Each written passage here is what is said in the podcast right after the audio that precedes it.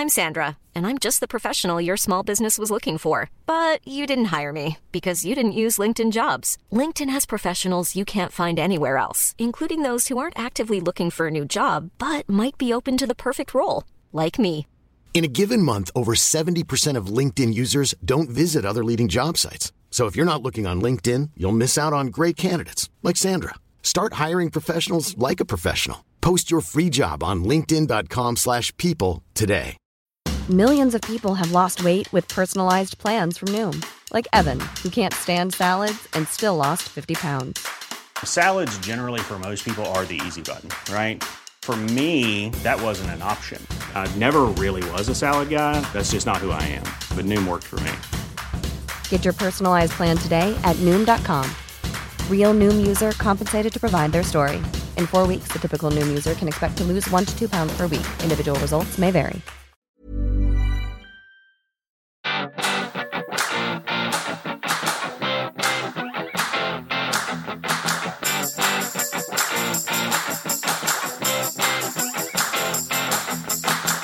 You're listening to The Hitchhiker's Guide to the Ecosystem with Steve Statler.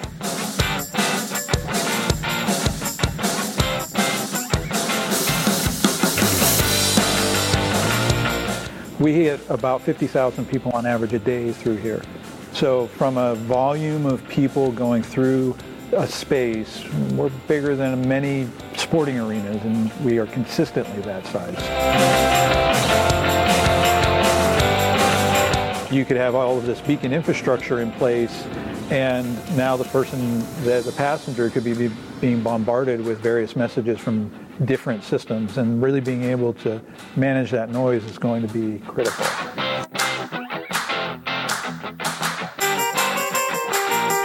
For us, we're really driving it from um, from the perspective of how do we communicate with the passengers. So we've installed somewhere near 300 beacons throughout this campus.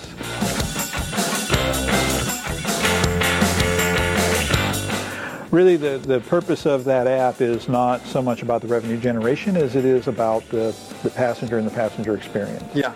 And uh, whether or not it's my app or someone else's app that ultimately provides that experience, we want to be able to understand what do we have to enhance that experience.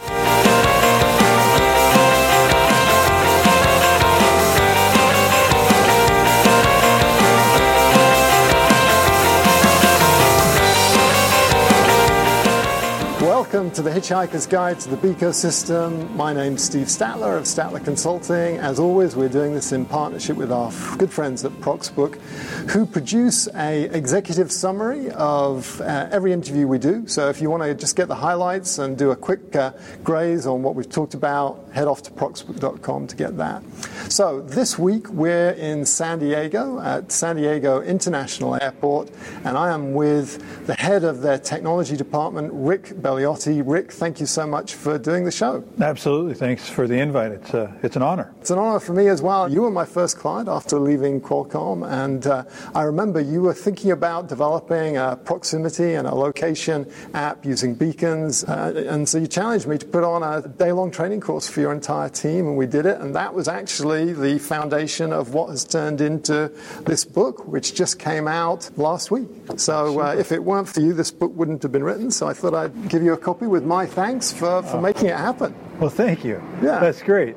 yeah, I, I know when we started down this path, um, beacons were relatively new and, and really geo, indoor geolocation, all of those ideas were kind of new and, and I needed to get my staff on board with understanding what, what it was we were trying to do. So having your experience in Qualcomm and helping develop some of those thoughts um, was absolutely perfect in getting us down the path. So I think it was good for both of us.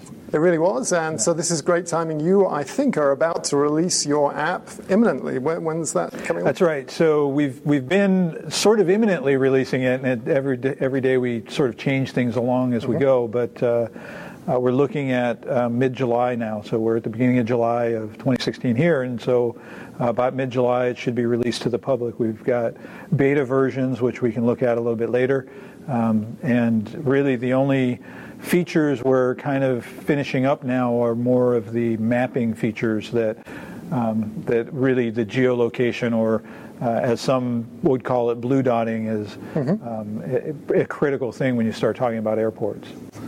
Well, I've got a bunch of questions for you about what the app is going to do and the process of developing it. But first, we should set the scene a little bit and explain to people who aren't familiar with the airport a little bit about San Diego Airport. How, how big is the airport? How many people travel through it? Sure, sure. So, you know, there's all sorts of different measurements of airports. So when you start looking at an airport, an average airport is about 4,000 acres. Mm-hmm. We are 641 acres. All so right. we are a very small, compact airport. Uh, we are the single, uh, the busiest single runway airport in North America.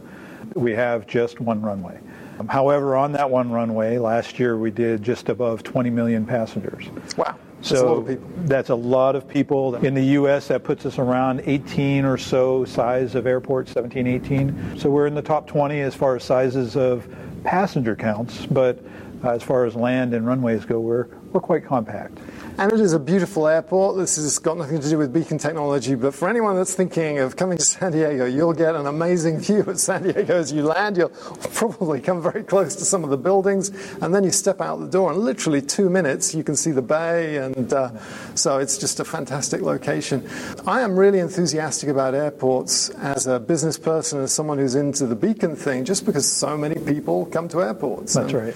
Yeah. I remember at Qualcomm we did the analysis, and we looked at the top 20 20 airports and the top 20 shopping malls, and the airports have it by 100%. Uh, so twice as many people go to the top 20 airports as they do to the top 20 shopping malls. So anyone that's interested in getting technology in people's hands, it's it's great just from a numbers perspective. Yeah, if you think about even our airport, so being in the top 20, we hit about 50,000 people on average a day through here.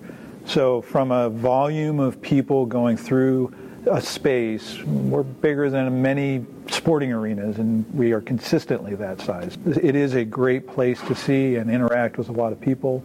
Uh, from a new technology perspective, as somebody in technology, it's a great place to be because we get so many different opportunities to interact with so many different types of people.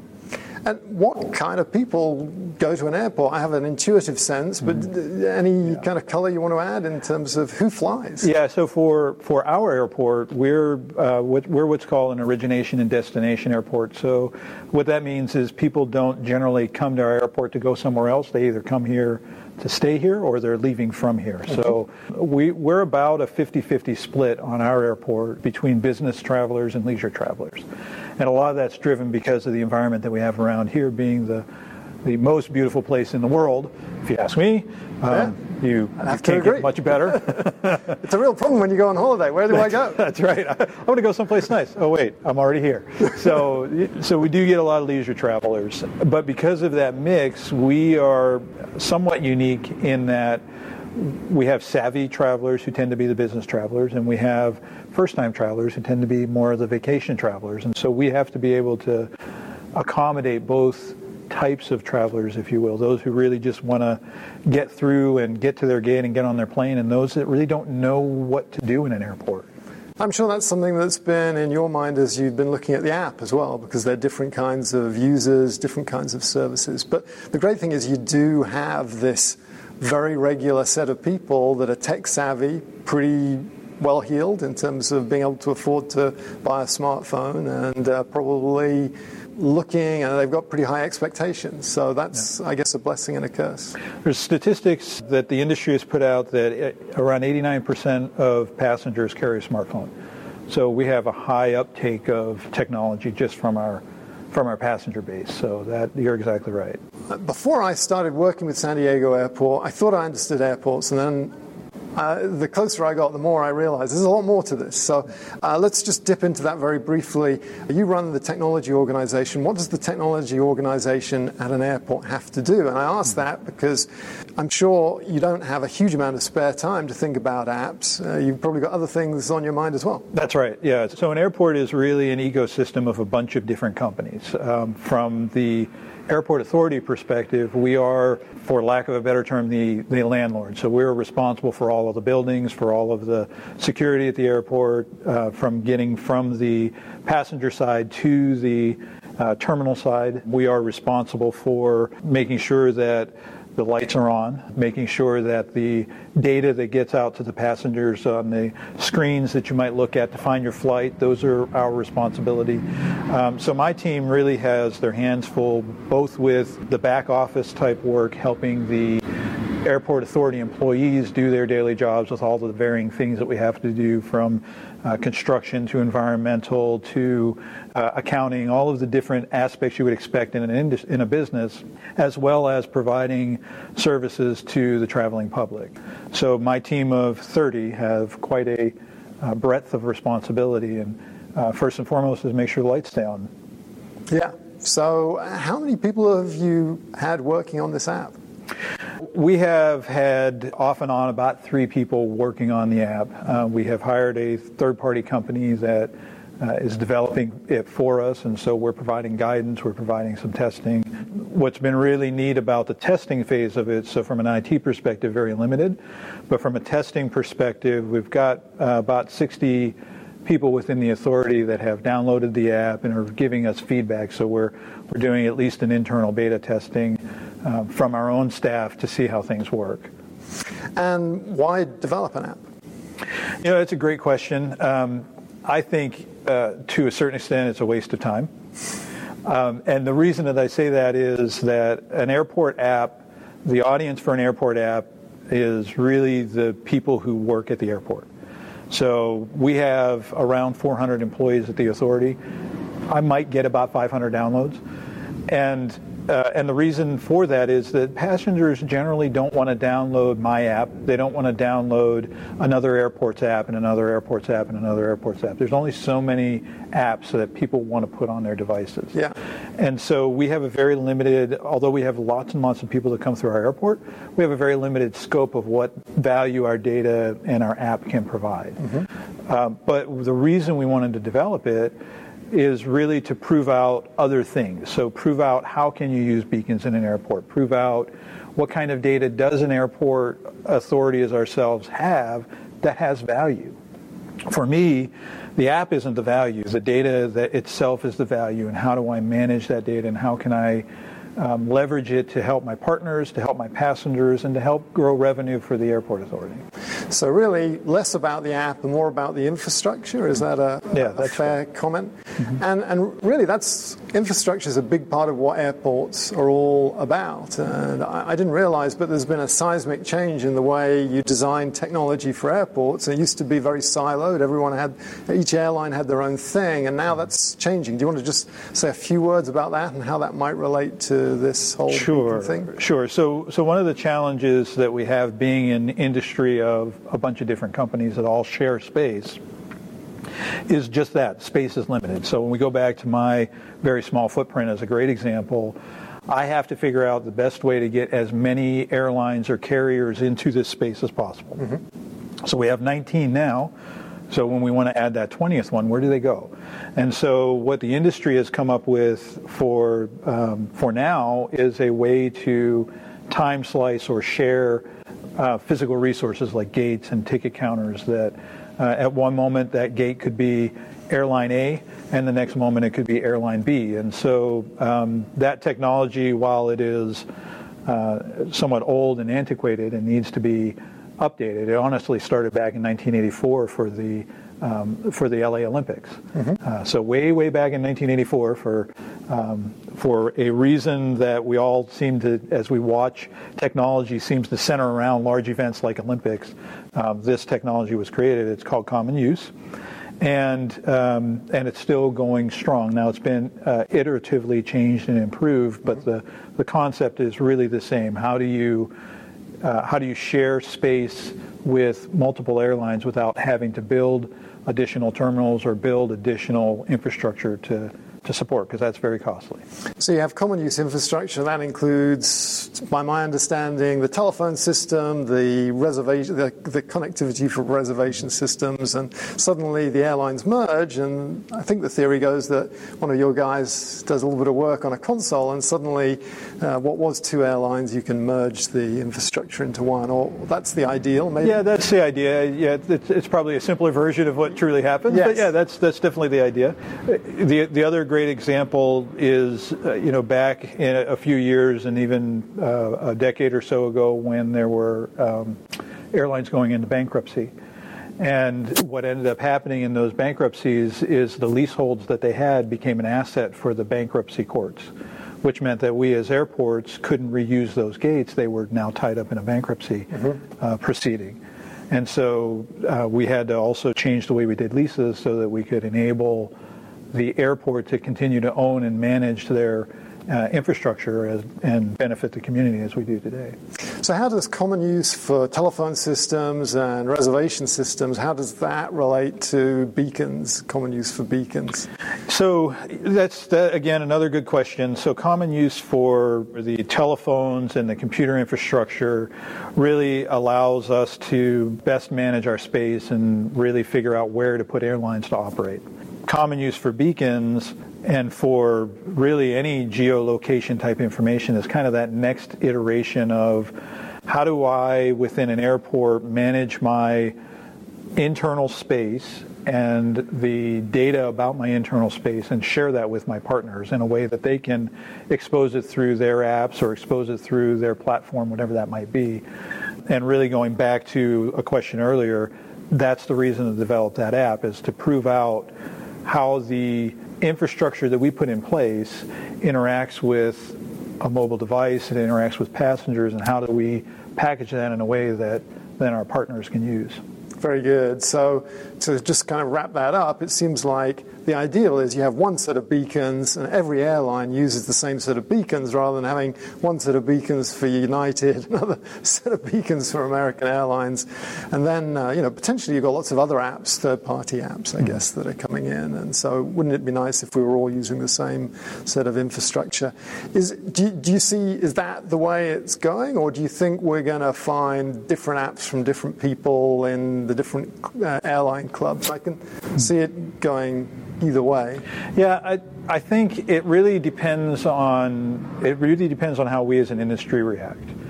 So I'll use Wi-Fi as an example of, of a way that we reacted poorly and how that relates maybe to the beacons going forward. So um, in the early days of installing um, Wi-Fi infrastructure in airports, there became a battle between the airports and the airlines about who can install wireless access points. And so the airlines would install some, the airports would install some. You would end up with radio frequency conflicts, you know, channels fighting with one another. And so as an industry, the way that we ended up reacting was we, as airports, told airlines, you can't do that the airlines went to the FCC and said they can't do that. And so it became a battle rather than a partnership.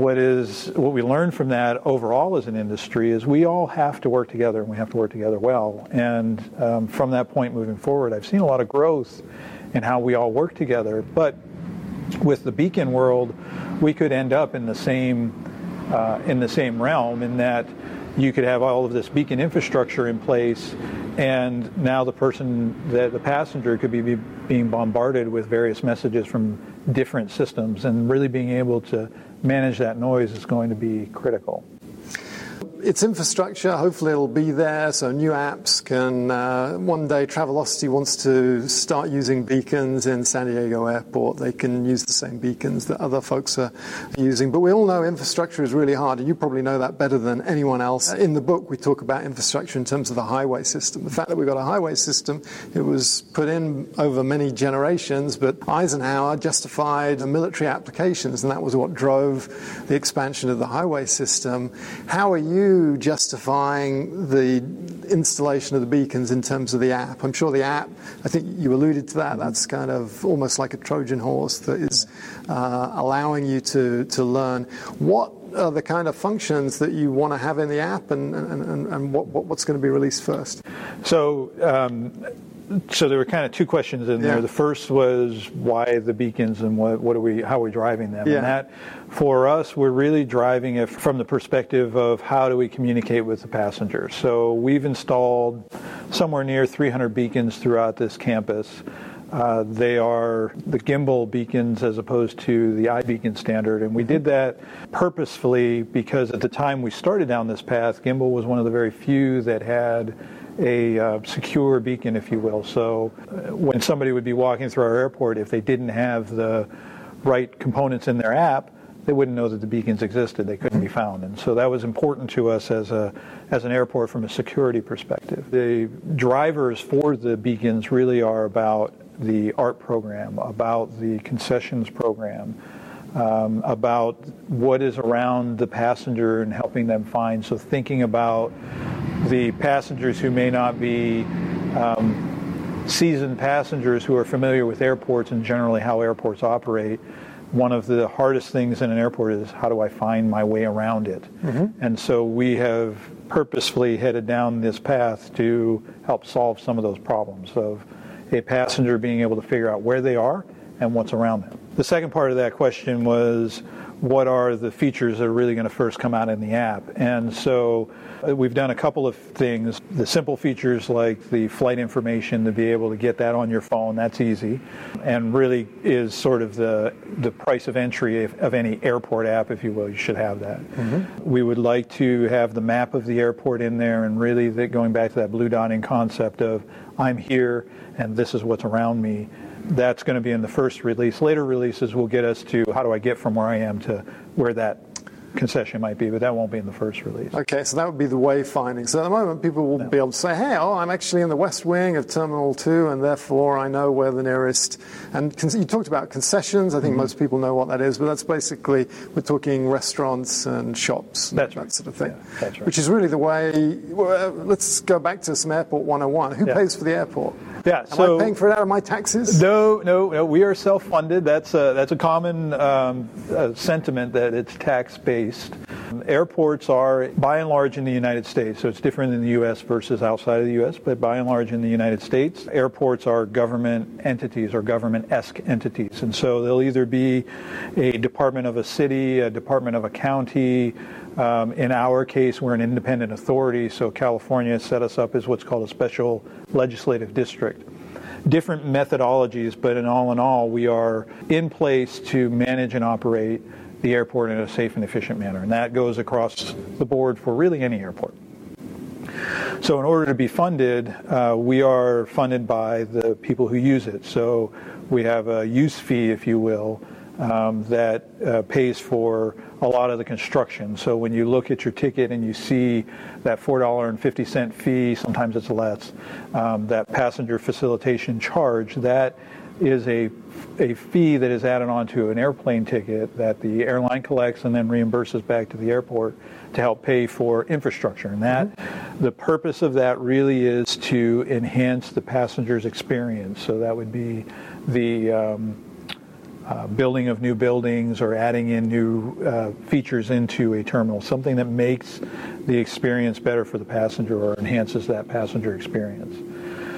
The second way we get funded is by the airlines who use our runways and the and the air in the airfield. So they pay us use fees, they pay us uh, rental fees, they pay for varying other fees. So the, the second way we get funded is from from the airlines that use the airport. That would be things like the landing fees, the charges to land. We have to pay for maintenance of the runways and the airfields.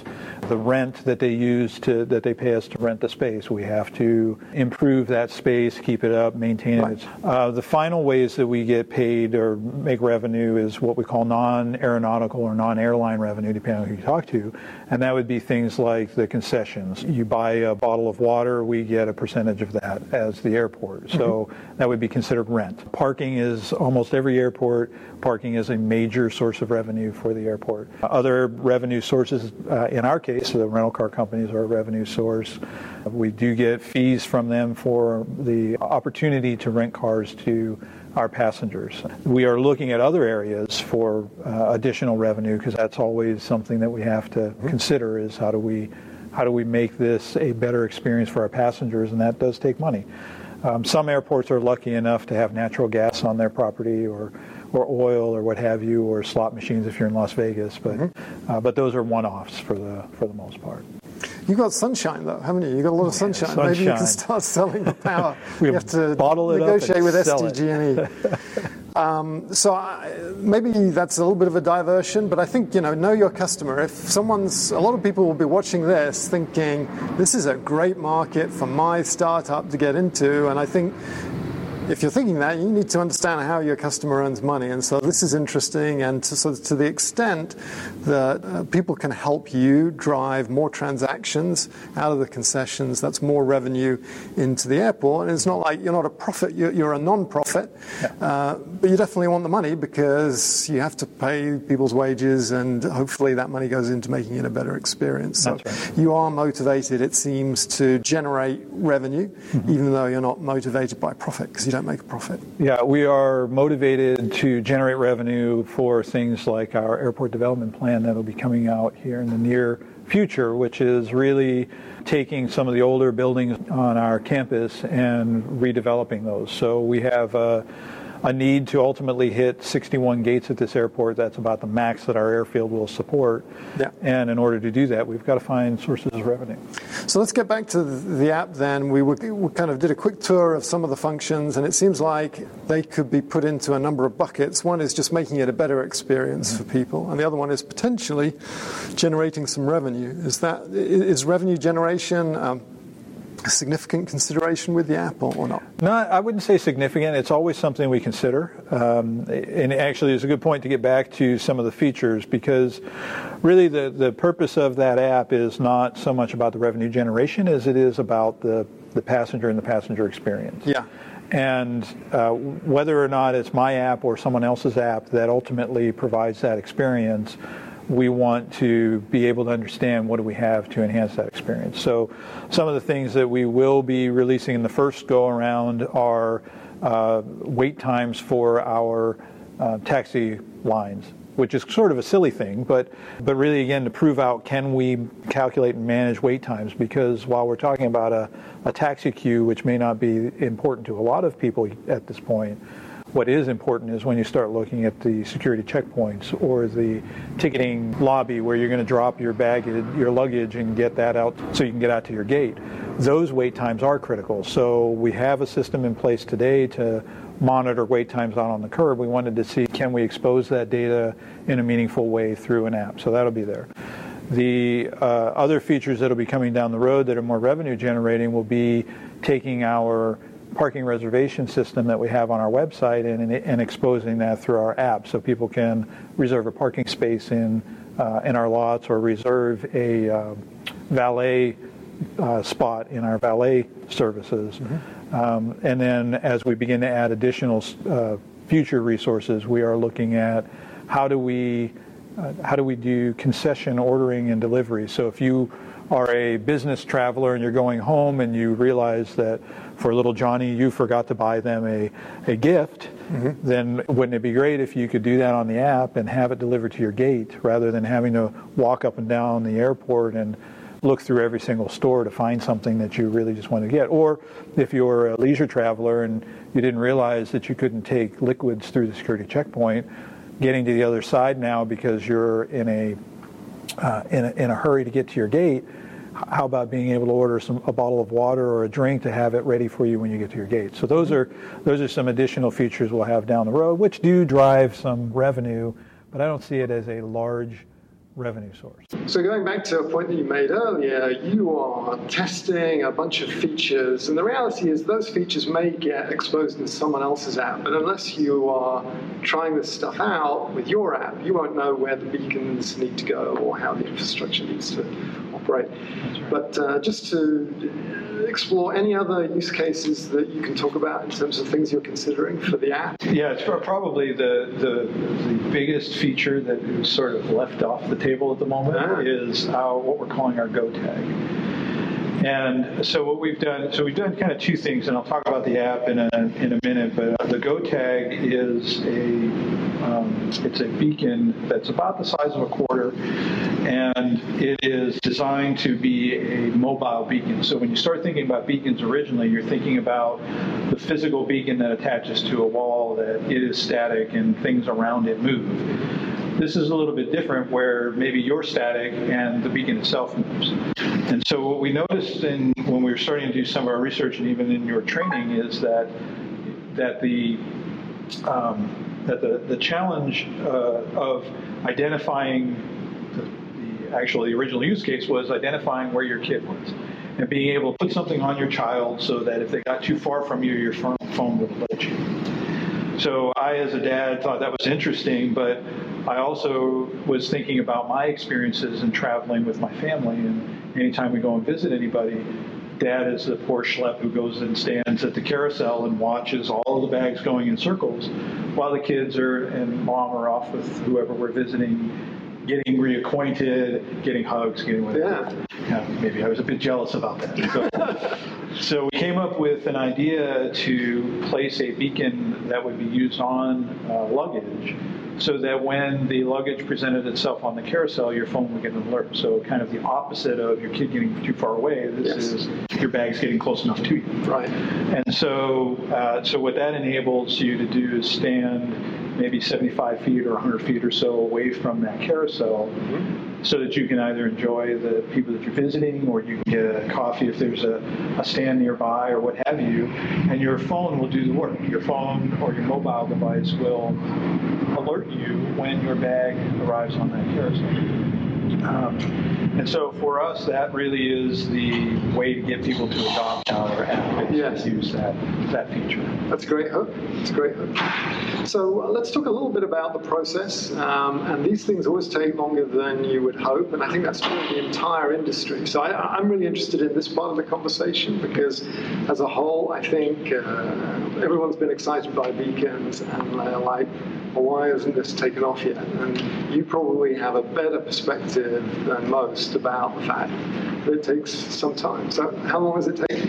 Well, I would have liked to, to have taken about a month. Um, we're about a year into it now. Yeah. So uh, in that in that year time frame, um, really, a lot of the challenge is the learning. A lot of the challenge is the um, the politics of the environment that you're in, not even so much the politics of politics, but just getting people to understand, getting people to figure out why it's of value, getting concessions and other tenants to allow you to put stuff in their space. Yeah. Uh, there's just a lot of moving parts. And then there are about 12 people in the world that understand what you're doing. And so trying to, to grow that to be more than those 12 people tends to take the most, most time. So there's just a bunch of human stuff, a bunch of communication, and you know, you can call it a vision, but just explaining why we're doing this. Yeah. That takes time. That takes a lot of time. And and then there is the time of what do we want it to do? So you have some people who may be very interested in uh, where where physical things are in the airport, where the restrooms are, where the the uh, shops are, whatever. You have other people who are more interested in where the art is. You have some people that are more interested in what are the environmental features of the building. Trying to dovetail all of those interests together without, um, not that any IT project ever has this, but without scope creep is. Um, is quite a challenge. Know, you, definitely start once you start that ball rolling, and once people start to get the vision of what it is you're trying to do, it's almost like you get to a cliff and that ball drops off the cliff rather than to roll down the hill, and and then the scope gets completely out of control. So. Um, so again, it's the human element of trying to pull all of that together. And then once you're in the midst of all of that, you're now doing the development work and you're developing in something that is quite new and you're developing it in an area that it's never been used. Hiring for your small business? If you're not looking for professionals on LinkedIn, you're looking in the wrong place. That's like looking for your car keys in a fish tank. LinkedIn helps you hire professionals you can't find anywhere else, even those who aren't actively searching for a new job but might be open to the perfect role. In a given month, over 70% of LinkedIn users don't even visit other leading job sites. So start looking in the right place. With LinkedIn, you can hire professionals like a professional. Post your free job on linkedin.com slash people today. Millions of people have lost weight with personalized plans from Noom. Like Evan, who can't stand salads and still lost 50 pounds. Salads generally for most people are the easy button, right? For me, that wasn't an option. I never really was a salad guy. That's just not who I am. But Noom worked for me. Get your personalized plan today at Noom.com. Real Noom user compensated to provide their story. In four weeks, the typical Noom user can expect to lose one to two pounds per week. Individual results may vary. Before in airport, um, you run into a lot of technical technical problems that you just did not expect to have. Can you shed some light on what, what, are, what are those unexpected things, things that you uh, weren't expecting to have? Uh, so for for us, some of the things we weren't expecting to happen um, are, are things like on our uh, beacon application, it has to have internet connectivity at all times, and that is a, a, a status of the rolling code that gets used to provide that security. Yeah. That can becomes a problem when you're traveling internationally, for example. Yeah. You have no connectivity, and so now the app doesn't work. And we didn't expect that, and so uh, luckily we had some employees who were going on international trips, and we learned some very interesting experiences based on that uh, on that side of the of the house. The other things that we've learned is that um, that designers and software programmers and, and the like, all of the people that you put into developing one of these things all see things in a different way. And so when you're doing a rapid development, you end up with a lot of iterations because nobody had, at the beginning, people don't all have the same view of how things should work. Um, those are probably the biggest, uh, the biggest issues that we've seen, really. And it seems like a lot of this is a function of going first. You know, there's, there's a bunch of airports, I mean, there's a lot of airports that are trying this, but no one's got a year's experience of deploying a, a, a beacon app. And uh, you're putting in, you're building infrastructure as well as an application, so it's going to be challenging. I, I don't, you know, I think that's not exactly true, um, to be fair, because, uh, you know, you pick on places like Orlando or Miami, and there's a few others that have um, had beacons in place for quite a while. They went with the iBeacon standard, um, have developed apps. Uh, Dallas Fort Worth is another example. Uh, the, the, funny thing is when you start rattling off things, you forget one, and then one of those airports will be my friends, and they'll call me and say, "You mentioned me in Steve's camera." So, uh, so, so, forgive me if I didn't mention you. Uh, but but nonetheless, there are many uh, people ahead of us, and you know when you start looking at the number of airports in the world, it is very small, and we are in the, the front end of that. But I wouldn't by no means say we're front. Well, that's modest of you. I, I still would say that posit that it's uh, early days and it's it's unclear as to exactly how this is going to roll out. But um, you did mention they're using iBeacon and some of the challenges in terms of the rolling code, and I know that that, uh, that there's been a lot of work in refining that, and there's opportunities to potentially cache. Um, uh, elements that would potentially be required. But any thoughts about whether in the future people are going to go for locking down their beacons or whether they're going to be static beacons? Because now we've got these URL beacons as well. I'd be interested in your thoughts on that. Yeah, I think uh, the URL beacons, uh, like Eddystone, yeah. um, are are a really interesting opportunity. I think it's a different opportunity. Um, I think that the, the iBeacon or the gimbal beacon really serve kind of the same purpose, whereas you're interacting with an app on the phone that communicates to you some information based on where you're at. And that's a very specific kind of a use case. I think that the um, URL-based uh, beacons have an opportunity of interacting directly with the um, the operating system of the phone, and so you no longer need that app. And so that that really is uh, is an interesting conundrum because on the benefit side, it allows you to connect your other assets, your website maybe, or downloading something onto a device uh, with a physical location. Um, on the negative side, for somebody like me in an airport, I lose. Um, I lose management over the experience within my space. So anybody in theory could stick a URL beacon on my wall, and now they have access to giving an experience that I may not uh, want in my in my airport.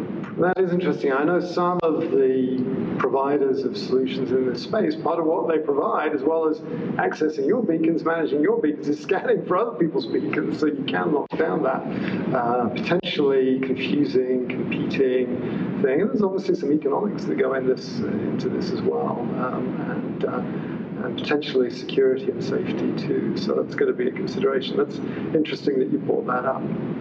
All right. Well, uh, maybe we should just uh, wrap up fairly soon. Uh, if you've got time, I'd love to have a little look at the app. Maybe we can walk around the terminal. Um, uh, but last set of questions is really uh, back to these entrepreneurs. Uh, what's the secret of getting some of your time? You're now in charge of business development as well as technology. I forgot to elucidate on that. So congratulations on even more work that you've got to do. Um, but I'm, I'm, sure there's a bunch of people that would just love to get into the airport space, but you're busy, and I'm sure you can't spend your time fielding these opportunities. What advice would you give to, to, to budding entrepreneurs who want to get into the airport space? Yeah, that, that, that's my favorite question. So um, I actually came out of the private sector into the public sector as my first experience in public life. And well, the one thing being from in the airport industry for as long as I have been, we are uh, very proud of ourselves, and and I say that somewhat tongue in cheek, but but we do have a barrier of entry into this marketplace in that most of the uh, bid documents that you'll see that come from airports will say must have experience in one, three, five, whatever the number is, similar size airports. That immediately limits the pool. Um, I think that, uh, that that really gives us, uh, it really doesn't do justice to our industry, and that is um, there's a lot of wonderful ideas out there that have nothing to do with airports, but that could apply. And so what we have done in our airport is we have created a, a space that we call the Innovation Lab. Um, it's actually behind the wall behind me. Mm-hmm. Uh, that wall, that, that area is uh, really designed to be a mini terminal and we want to have uh, people come in and develop new ideas, whether they be technology or if I put on my business development hat, whether they be improving uh, parking or improving ground transportation or improving um, retail sales in the airport, whatever those things might be, that's a space to do it, which then gives a platform for new entrants into the airport space to be able to say, I do have airport experience. It is in one of the top 20 airports in the United States, and that, that kind of eliminates that barrier, or at least helps break it down. So the way that we're pursuing that, and hopefully in the next couple of months, things will start hitting the street for um, those opportunities, is that we are going to uh, really do kind of an open call. It'll be an application, if you will. And we will put out, uh, for example, we want to innovate in customer service which is really unusual for our industry. We're very particular about defining everything and having all this out. In the case of the Innovation Lab, we may get somebody that comes in with a technology solution. We may get something that comes in with a person solution. We may get somebody that comes in you know, with a widget, whatever those things might be. And we're going to have to figure out how to compare those and say, all right, that one and that one, we'll let you try it out in the innovation lab for a period of time and let's see where it goes. Um, so that to me is one great way to get in. The, the, uh, the other way to get into our industry, the traditional way, is to really saddle up with uh, other people who have been working in the industry over time and try and have, have them help you into this space. Um, that's really hard for an entrepreneur. Yes. Very good. Well, that's great advice. So, Rick, thanks so much for your time. It's been fascinating talking to you, and good luck with uh, with the launch of the app, and uh, I should say good luck with the launch of the infrastructure that supports the app. And, uh, so, thanks again. Yeah, thank you. Thanks for the book. It was very kind. And thanks everyone for watching and for listening. So, what would uh, that beacon be used for?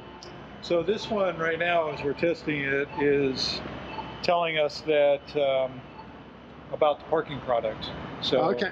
Uh, telling you that you're in the parking lot across from Terminal 2, and I was pulling up our website within the app and telling you about the very various parking products that we have. Okay, so it's just giving some context to, to yeah, yeah. In this particular case, that's right. All right. What was the what was the process in terms of uh, figuring out where you were going to put them? So we defined specific criteria for a beacon. So we knew that we wanted to highlight our art program. We knew that we wanted to highlight uh, concession and retail. We knew we wanted to highlight ticket areas and those types of things. And so that was the basis. And then we had a team go through the airport, and if it met one of those checkbox, they put a beacon in that All right. location. And how long did that take? Uh, it ended up taking about uh, two and a half weeks, All right. uh, really because of the process of identifying the location and going back and putting the beacon in and then having to register that beacon for that location. It was a lot of effort. And who uh, who actually did it? Was it your staff? But who, and who was the vendor that you worked with? That's right. So we work with a company called Spark Compass, Yeah. um, and they, uh, along with my staff, went around and put the beacons in place and and um, developed the app and, and so on. So they've been a great partner to work with. Right, very good. All right, let's see if we can find any more beacons. So one of the features, and um, actually one of the questions you asked me about things that we learned. So we have the app in both our uh, iPhone and our Android version. You'll notice on the bottom that they're different. That this is seeing what's around me says one. This is seeing what's around me as five. And the one on the right is your iPhone, and the, the left is the uh, is the Android version. That's right. And so what we're discovering is that natively they handle beacons differently. And the way that they receive the signal strength is different. And so when I go into what's around me, uh, what I see is that um, I have a baggage carousel. So as it's updating, I have the information booth and the fuel rod AED, which will be uh, straight ahead of us there. Uh, this one's picking up the fuel rod, but it's not picking up uh, the artwork or the baggage carousel or the check-in kiosk. And you'll see that on the Android, it's picking them up and dropping them as we stand. It's uh, the varying signal strength, uh, you know, uh, the nature of RF, right? So a little bit more volatile, but uh, but actually more sensitive on Android to to what's around you. Yeah. So this is our Go tag.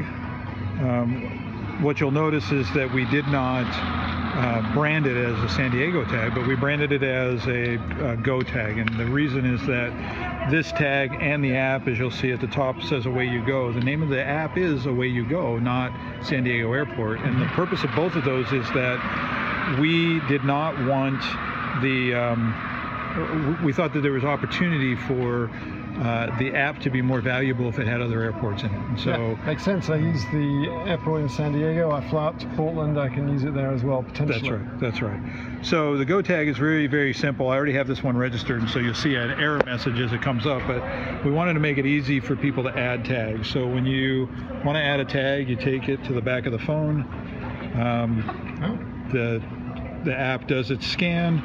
As you'll see, it says already recognized I have it registered. I can override that and then uh, rename the tag. Um, and there you go. So now it's been registered to my account. So now the value of this tag and the reason we went with this manufacturer of go of tags, which is the uh, gimbal tag, is that my phone and my app are the only ones that can identify this tag. So it gives it somewhat sense of security. So when your bag is coming off of the carousel, you're the one who hears it, not everybody else. So that's uh, the message that you'll get in your phone. Obviously, gives you a vibrate, but when you're in the app, there's the message, and then it would also show up in your uh, messages at the top of your phone, or you know, in your iPhone underneath the messages, um, and just alert you that your tag is nearby or your luggage is nearby. So here we have another beacon up there. Looks kind of fits in. It's a little bit nondescript, so it just kind of blends in as potentially an architectural feature. And San Diego's an interesting airport. You put a real premium on art. We do, we do. That's um, one of the things that we really pride ourselves on is our art exhibits, and we really want people to learn more about the art and and more about the experience here at the airport. So. Um, so what we were hoping to do with the beacons is to provide additional um, opportunities to interact with the art, to learn about the artist, to learn about the art exhibit itself. Um, so we've divided up the, the categories, and the, the intent being that if you're looking for dining, you know which terminal you're in. Uh, you can find the various uh, opportunities for food. Um, you can view the details of that food, and uh, in the final release, you'll be able to click on the location. It'll bring up the map and show you where it is, and then it, by default where you are, so you can figure out kind of how to get there. So Bubbles is one of our concessions, and uh, again, these are all just test messages. So Yeah. uh, this is the very first anybody outside of the authority has seen this app. So we're privileged. That's right. Thank you very much.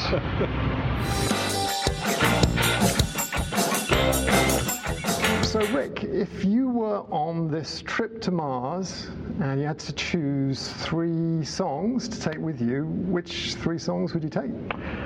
Wow, uh, that's a great question.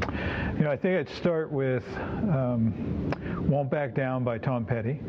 I think if you know if I'm going to Mars, I got to be pretty set and I'm going to yeah, do this. There's no turning back. There's no turning back.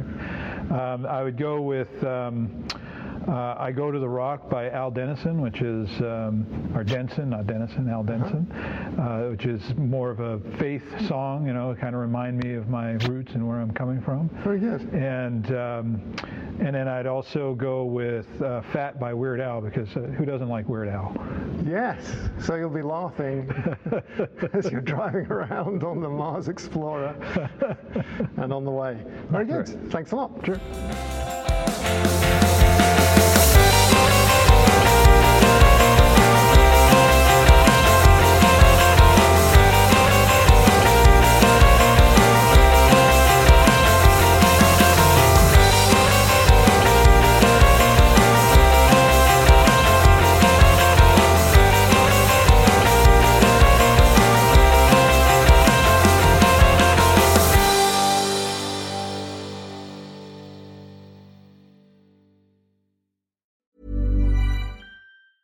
Hi, I'm Daniel, founder of Pretty Litter. Did you know cats tend to hide symptoms of sickness and pain? I learned this the hard way after losing my cat, Gingy. So I created Pretty Litter, a health monitoring litter that helps detect early signs of illness by changing colors, saving you money and potentially your cat's life. Pretty Litter is veterinarian developed, and it's the easiest way to keep tabs on your fur baby's health right at home. Go to prettylitter.com and use code ACAST for 20% off your first order and a free cat toy. Terms and conditions apply. See site for details. Even when we're on a budget, we still deserve nice things. Quince is a place to scoop up stunning high end goods for 50 to 80% less than similar brands. They have buttery soft cashmere sweaters starting at $50, luxurious Italian leather bags, and so much more. Plus, Quince only works with factories that use safe, ethical, and responsible manufacturing. Get the high-end goods you'll love without the high price tag with Quince. Go to quince.com slash style for free shipping and 365-day returns.